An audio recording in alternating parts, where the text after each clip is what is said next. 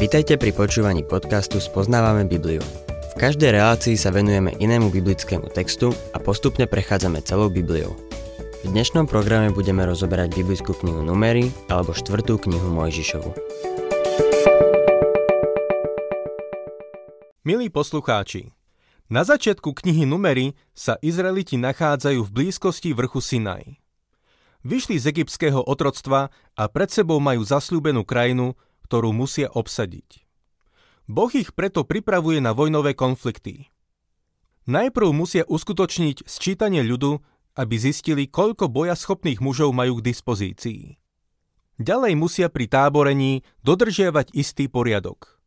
Uprostred tábora má stáť svetostánok a izraelské kmene sa majú utáboriť okolo neho podľa stanoveného poriadku.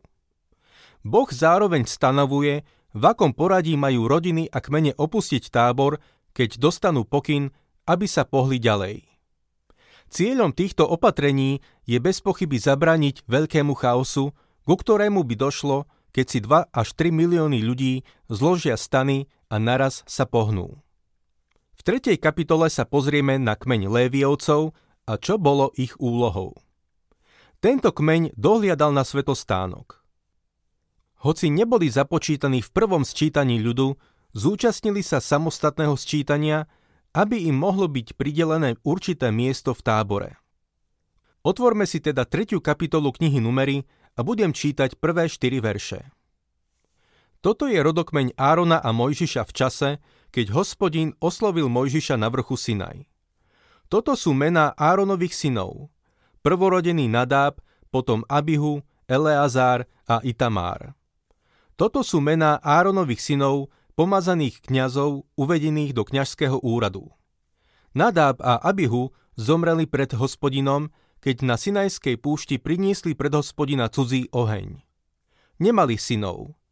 Kňažskú službu vykonávali teda Eleazár a Itamár v prítomnosti svojho otca Árona. Tieto verše v úvode 3. kapitoly uvádzajú Áronovu a Mojžišovu rodinu potvrdzujú správu z knihy Levitikus o Nadábovi a Abihuovi, ktorí zomreli, pretože vnikli do svetine svetých, čo mali zakázané. Čítajme 5. až 7. verš. Hospodín povedal Mojžišovi, priveď Lévyho kmeň a postav ho pred kniaza Árona, aby mu posluhovali. Zaňho a za celú pospolitosť budú dbať o poriadok pred stanom stretávania, aby sa mohla konať služba pri príbytku. Léviovcov dal Boh Áronovi, aby mu posluhovali. Podobným spôsobom sme my ako kňažstvo veriacich boli daní nášmu veľkňazovi. Pán Ježiš sa vo svojej veľkňazskej modlitbe v 17. kapitole Evanília podľa Jána modlil týmito slovami. Zjavil som tvoje meno ľuďom, ktorých si mi dal zo sveta.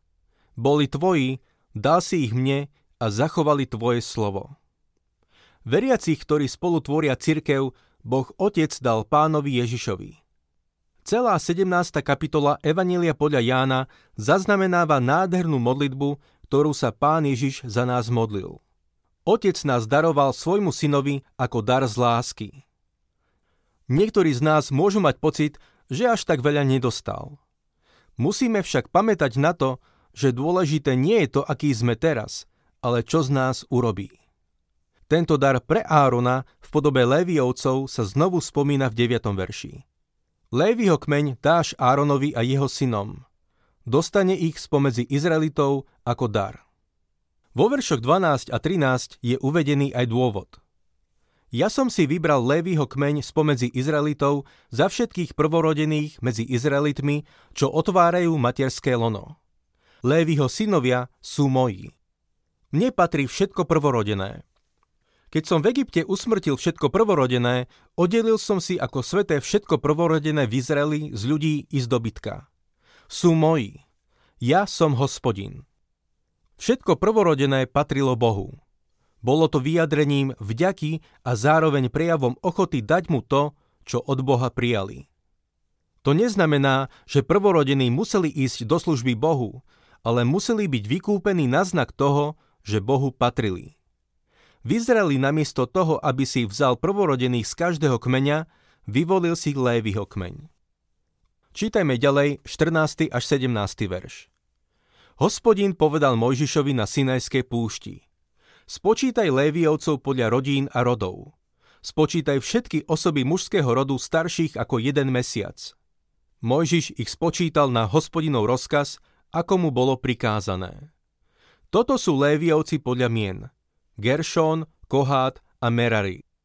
V Lévyho kmeni boli tri rodiny. Boli to rodiny jeho troch synov. Geršóna, Koháta a Merariho.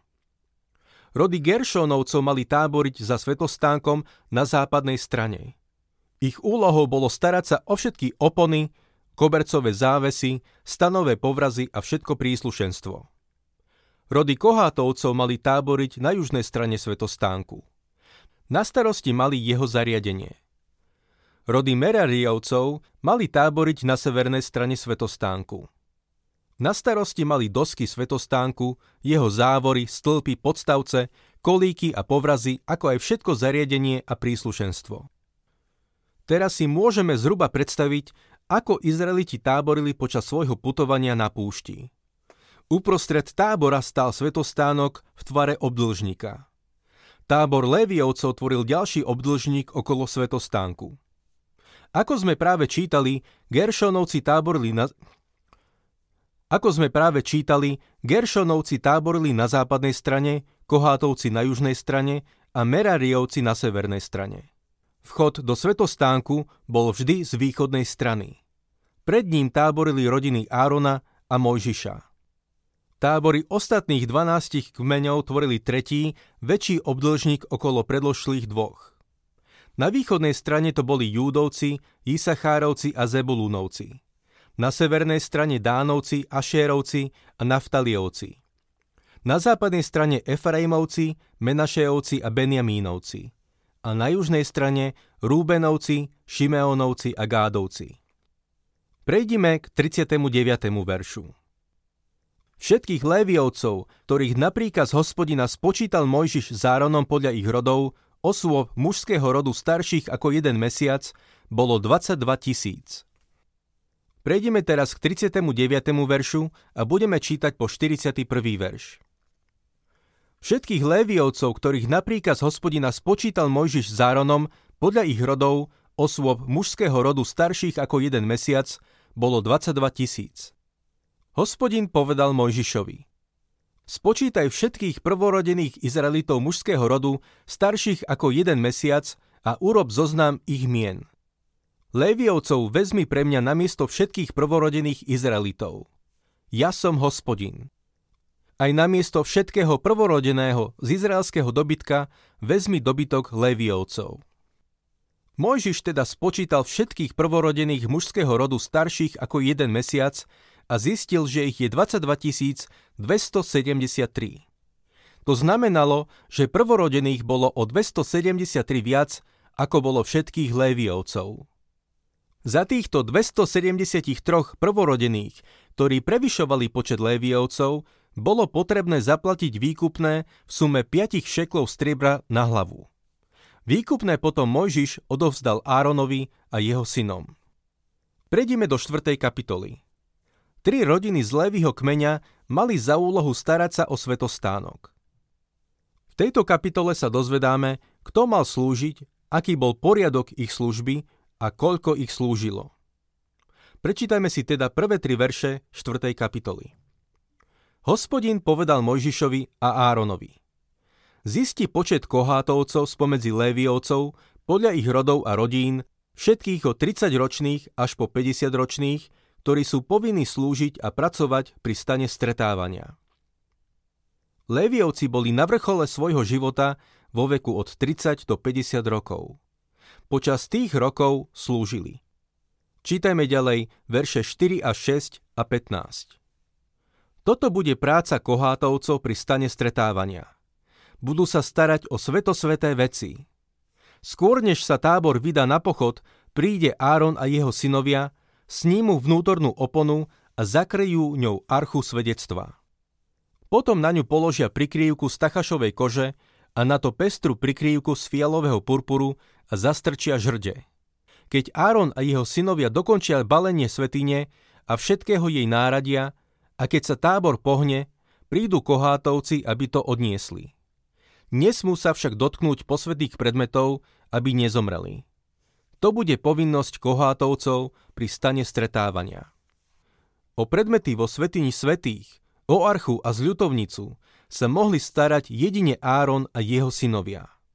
Skôr ako kohátovci prišli a ich odniesli, museli ich Áron a jeho synovia starostlivo prikryť.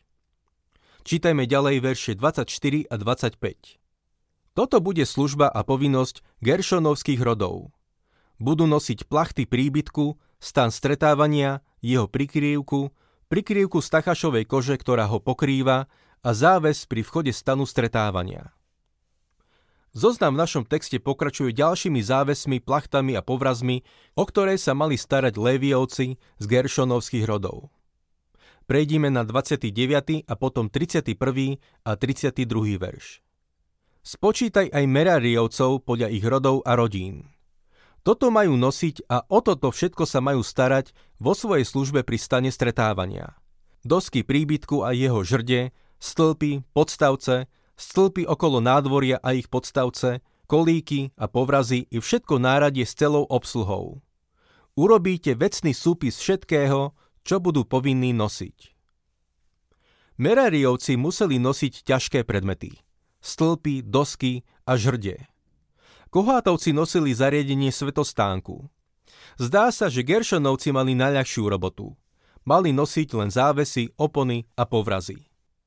Môžeme si urobiť istú predstavu o tom, aké to bolo, keď sa mali pohnúť a ďalej putovať. Keď Mojžiš a Áron ráno vyšli zo svetostánku, nebolo potrebné zvolávať poradu so staršími a diakonmi, či dnes majú ísť ďalej alebo nie. Na ničom takom nezáviseli. Sledovali, či sa oblačný stĺp nezdvihne a nevzdiali od svetostánku.